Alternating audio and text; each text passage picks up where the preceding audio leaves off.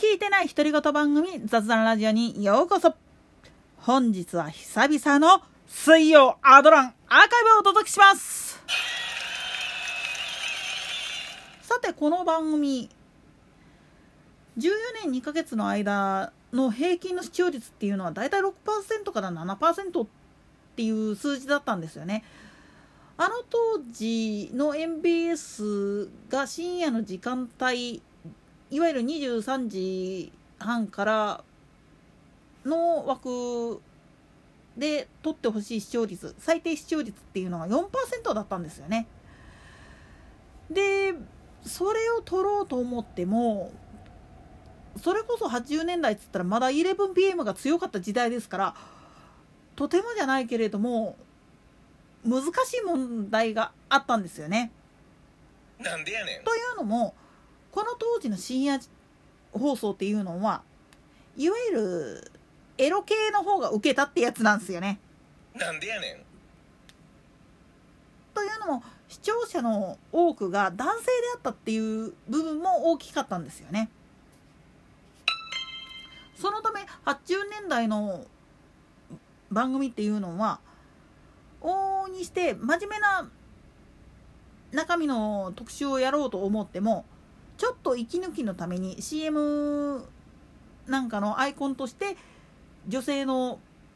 裸体のシルエットを映してみたりとかそういうのが主流だったんですよね。今でこそいわゆるジェンダーフリーが叫ばれのしてるもんだからなかなかそういう画像っていうのが出にくくなってきてはいるんだけれども80年代ぐらいやったらまだまだそういうのが多かったんですよねだから実際のことを言うとポールダンサーとかなんかでも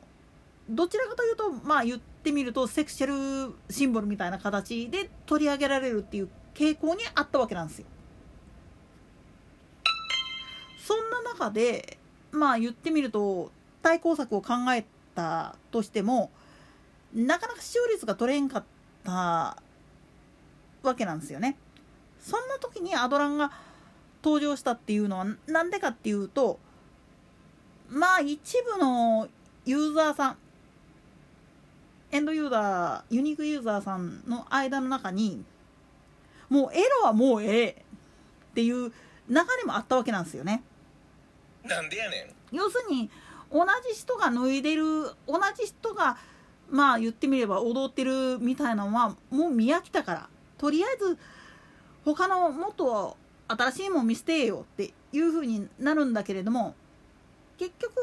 落ち着くところがエロの方向っていう部分もあったがために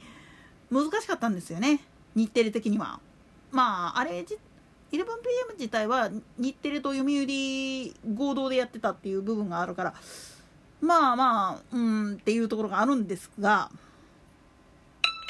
それに対抗するために MBS はあの手この手で考えてたけれども結局まあ言ってみるとアドランの成功っていうのがあってそれだったらアナウンサーを軸にした番組っていうのを深夜の時間帯に作っちゃおうじゃないかっていう方向に行ったわけなんですよ。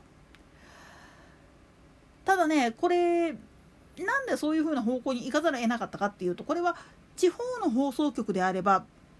今の状況で言うと本当に地方の放送局の懐事情っていうのを考えた場合下手に東京とか大阪なんかで活躍しているタレントを呼ぶっていうのはギャラが高い。なんでやねん。というか制作費が爆上がりしてしまうんですよね。それを抑えようとしたらもう局アナにシフトつけてこの日だけはこれやってくれっていう風な形にせざるを得なかったっていう部分があるんですよそれをまあ言ってみれば作り上げちゃったんがアドランなわけなんですよね。で平均それでも6%から7%とかって言ってたけれども実のところ言うと80年代の場合はゲストに助けられた部分っつうのもあるんですよね。なんでやねん。特に85年の11月頃の放送の時に当時現役のタイガースの選手だった掛布正幸がゲストに来た瞬間その日の最高視聴率が11%超えちゃったんですよね。あれ以来実のとこ言うといろいろあったわけなんですよ。茶屋町に移るまでの間は10%台をほぼキープしてたんですよね。だから茶屋町移ってからあとガオラとかで放送されるようになってくると視聴率がだんだんだんだん下がってきてで TBS もその深夜のニュース番組を拡張していったがためにどんどんどんどん遅くなっていったんですよね放送開始時刻が。そうなっちゃうともう視聴率が取れなくなっちゃってっていうところが出てくるんですよ。だけど深夜の放送枠からいわゆるエロネタっていうのが排斥されていった時代でもあるんですよね。もちろん法律によって規制されたっていう部分もあるし BPO とかを通じてその性的な表現っていうのはいかがなものかっていう意見が出てきたがためにまあ放送倫理の法整備っていうのがだんだん進んでいったがために撲滅していったっていう部分もあるんだけれどもプラスして実のとこ言っちゃうとこのエロネタがなかったって番組として成立するんだあるいは真面目なドキュメンタリー番組なんかでも下手なナレーションとかをつけなくっても見てくれる人は見てくれるんだよっていう姿を見せたのが実はアドランの一番の功績なんですよね。逆にそっちの方に頼りすぎてしまったがために刷新が遅れたいきなり同じ 11pm のタイトルなのに90年代入るぐらいだから番組が終わるちょっと前ぐらいにいわゆるそういうお色気系のものを控えるようにした途端に視聴率がガタ落ちしたんですよね。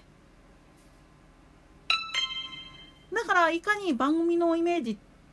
最初についてしまったイメージっていうのがいかに大事かっていうのを教えてくれた部分でもありそしてそのことがきっかけで他の放送局が徐々にではあるんだけれども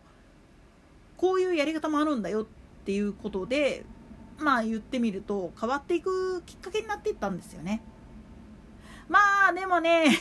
正直な話言っちゃうと MBS 以外がアナウンサー全員参加番組作ったとしてもあんまり数字が取れなかったっていうオチがついたりするんですけどね。なんでやねんといったところで今回はここまで。それでは次回の更新までごきげんよう。